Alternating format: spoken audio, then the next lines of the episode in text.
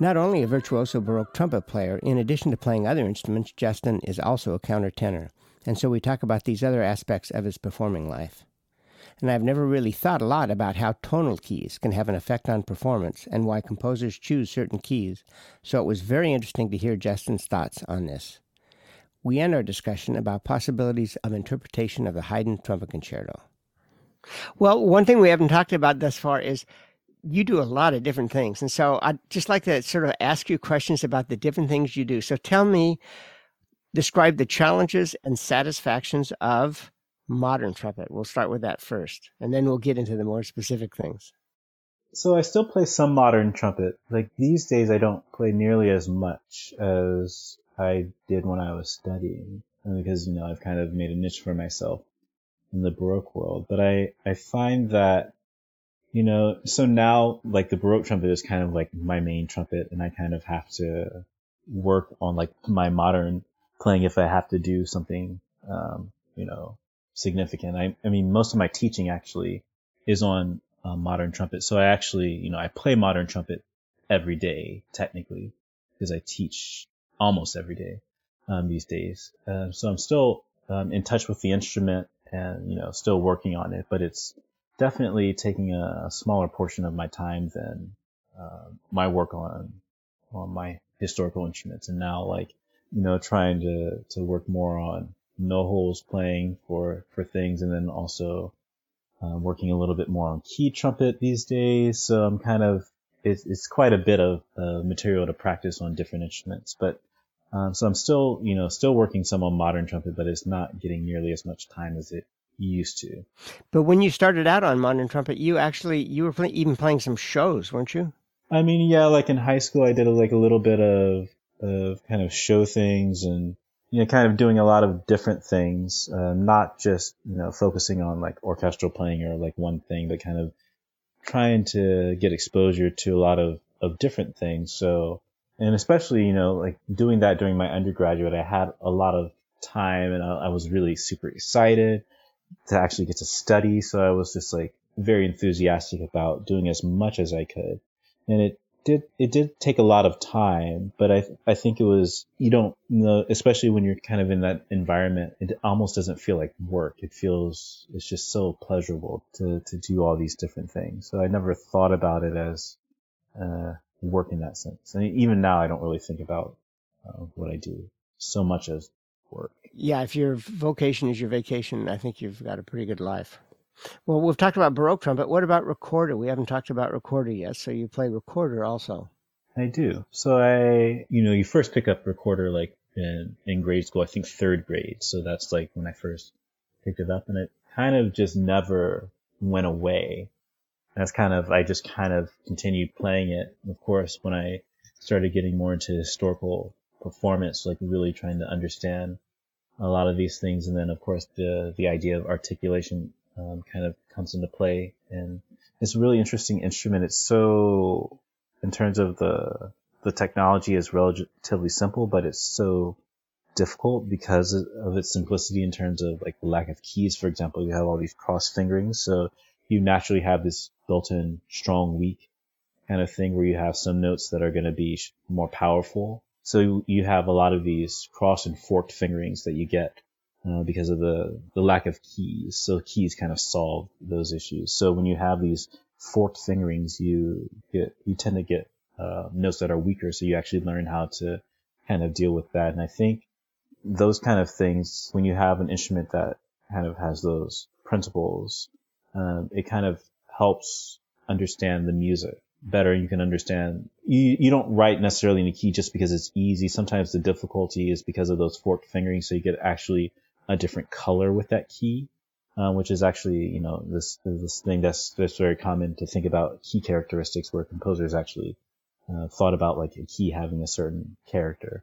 Um, so for example like F being pastoral like a, a, common one or like for example C and D being both uh, majestic uh, in nature. So you kind of have these different things that are kind of emphasized with the instrument. I think playing recorder really helps me think about that because of just the technologically simple design of the instrument. So, for example, Beethoven writing his Sixth Symphony, the Pastoral Symphony, in F, that was probably why he chose the key because F was more of a pastoral type color. Would you say? Yeah, I mean it's a it's a number of different factors. So the key itself, um, with the the tuning, you know, uh, the tuning system is completely different. So we don't have like equal temperament back then, where all of the keys are have the same intervallic relationships between the semitones.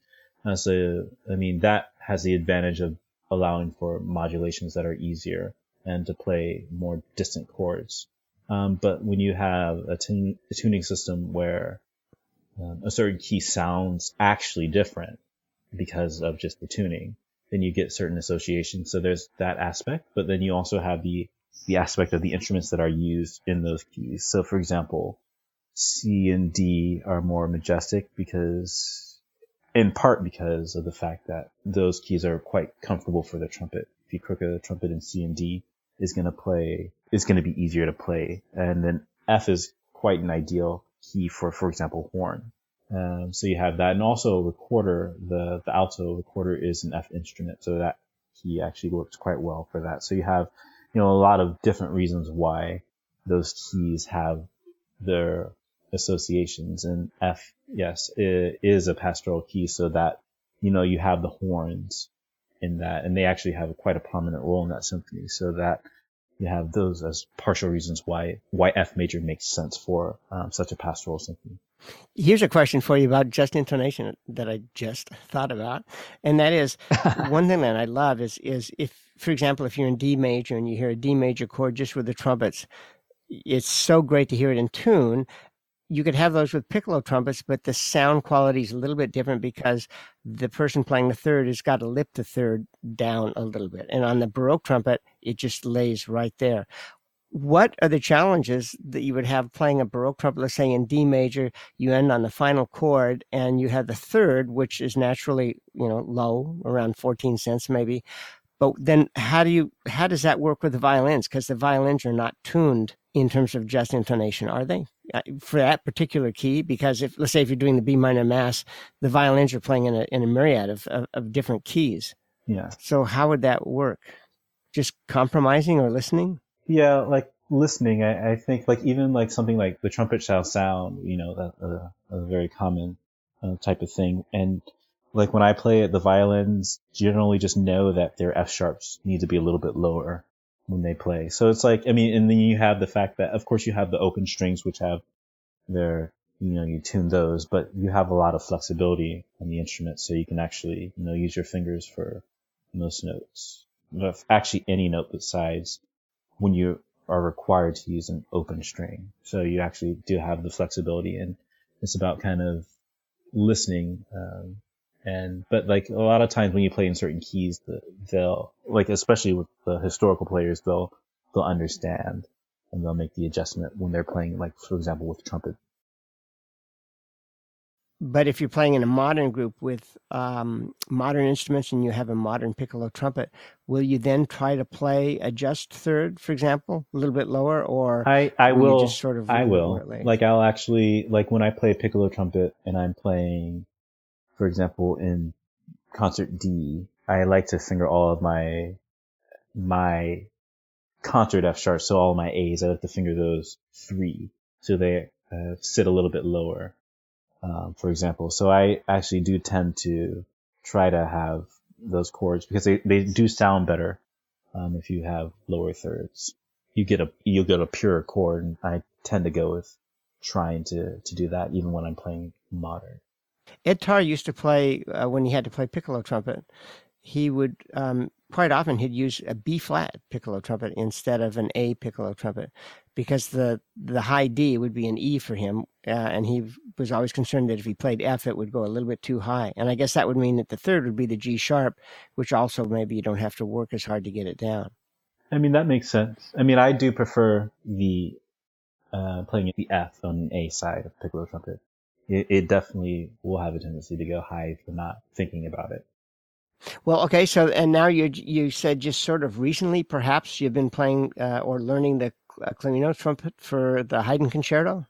Oh yeah. So the the key trumpet is I, I was actually supposed to play this concerto May 2020, but then it got canceled. So but I bought the key trumpet of like a few years before so I could kind of prepare for this. I think I'm supposed to be playing it this year. Right now it's in June, but it's probably going to be moved to December. So now I'm um, also working on preparing that, uh, which is kind of a beast of an instrument to play really well, but it's a lot of fun. And, the mouthpiece, is that quite a bit different? Yeah, so I have, it's a bigger, deeper mouthpiece, uh, but it still kind of gives a nice bright sound, which kind of works really well with the the key when I'm playing key trumpet. It kind of allows it to feel natural because you know you're going to have those timbral differences when you open the keys uh, naturally, and it kind of just makes it work really well. The the kind of mouthpiece that I have. And if you were going to play that on, let's say, an E flat trumpet, a modern trumpet, would you phrase it differently than you would play if you were going to play it on a keyed trumpet? I've been thinking about that because I, when I have a student, like I, I'll try to try to kind of get them to kind of do it that way, a little bit more historical. Because now that I actually have a key trumpet, I can, I mean, like I understood conceptually that these notes are keyed, so they're going to sound a little bit different. But now actually understanding exactly what I have to do on a key trumpet, if I ever got asked to play it on a modern trumpet, I would, I would definitely try to think about the phrasing and the kind of approach that I use on key trumpet, just like when I, if I have to play something on piccolo trumpet, uh, like a Baroque piece, I'll kind of think about what I do on natural trumpet. I think it definitely kind of influences the way um, that I approach the piece and the way that I kind of think about it, understanding what the original instrument was able to do well and what kind of actually took a little bit more work. Some of the kind of things that we don't necessarily think about um, because of the the relative ease compared to the historical instrument of like using a modern instrument. Let me ask a couple of. This is really, really going into the weeds, uh, if you don't mind. Let me just ask you for your take on a couple of things that I've thought about, and I don't have an answer. But um, we'll start with the first movement. the The first three notes that the trumpet plays uh, are with the strings, and a lot of trumpet players, modern trumpet players, will play those loud as though they're making a statement. But the strings play soft, and they they slur the first two notes.